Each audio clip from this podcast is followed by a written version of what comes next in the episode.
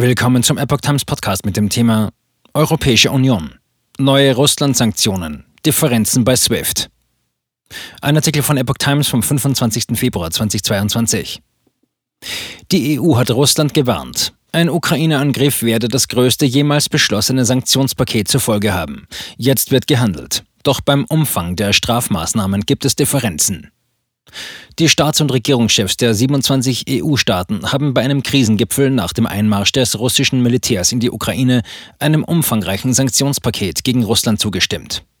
Die Strafmaßnahmen betreffen unter anderem die Bereiche Energie, Finanzen und Transport. Zudem soll es Exportkontrollen für bestimmte Produkte sowie Einschränkungen bei der Visavergabe geben.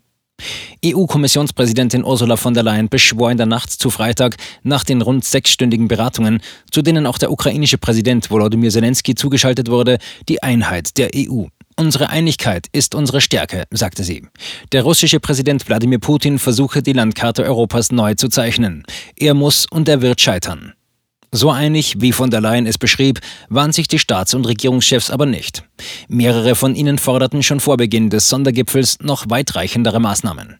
Dabei steht unter anderem das Bankenkommunikationsnetzwerk SWIFT im Zentrum. Ein SWIFT-Ausschluss hätte zur Folge, dass russische Finanzinstitute quasi vom globalen Finanzsystem ausgeschlossen würden. Strategische Erwägungen. Zu den Ländern, die dieses Sanktionsinstrument zum derzeitigen Zeitpunkt ablehnen, gehört auch Deutschland. Scholz begründete diese Haltung in Brüssel mit strategischen Erwägungen. Man solle zunächst bei dem über die vergangenen Wochen vorbereiteten Sanktionspaket bleiben, sagte er.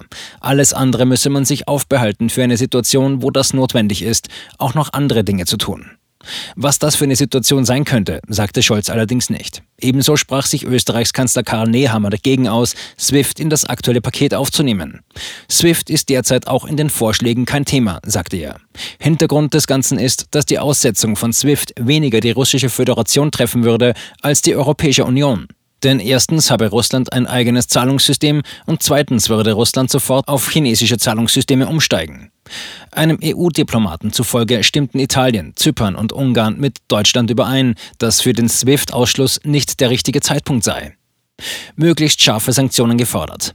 Im Gegensatz dazu sprachen sich mehrere Staats- und Regierungschefs für möglichst scharfe Strafmaßnahmen aus und nannten zum Teil auch SWIFT. So betonte der slowenische Ministerpräsident Janis Jansa, es müsse das schärfste mögliche Sanktionspaket beschlossen werden, inklusive SWIFT-Ausschluss. Und der polnische Regierungschef Mateusz Morawiecki sagte, wir müssen uns für massive Sanktionen einsetzen, für strenge Sanktionen gegen Putin, gegen Russland. Wir können nicht zulassen, dass ein weiterer Rubikon von Putin überschritten wird.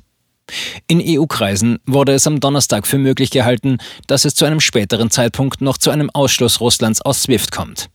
Die Staats- und Regierungschefs forderten die zuständigen Institutionen dazu auf, umgehend mit Arbeiten an einem neuen, dritten Sanktionspaket zu beginnen. Es soll auch die Möglichkeit schaffen, die Vermögen von russischen Oligarchen in der EU einzufrieren.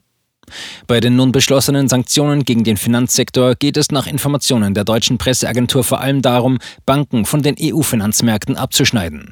Sie sollen sich in der EU künftig kein Geld mehr ausleihen und auch kein Geld mehr verleihen können. Zudem soll die Refinanzierung von russischen Staatsunternehmen in der EU verhindert werden.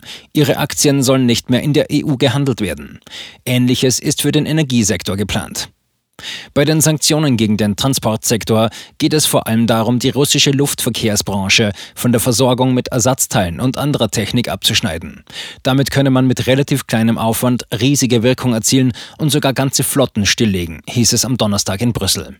Die Exportkontrollen für Hightech-Produkte und Software sollen es auch anderen russischen Schlüsselindustrien schwer machen, sich weiterzuentwickeln. Dabei könne das Land mittel- und langfristig schwer getroffen werden, hieß es in Brüssel. Reisemöglichkeiten von Diplomaten und Geschäftsleuten. Die Einschränkungen bei der Visapolitik sollen sich gegen Russen richten, die bislang privilegierte Einreisemöglichkeiten in die EU hatten. Dazu zählen neben Diplomaten beispielsweise auch Geschäftsleute. Eine förmliche Entscheidung über das von der EU-Kommission und dem Auswärtigen Dienst vorbereitete Sanktionspaket soll umgehend vom Ministerrat getroffen werden.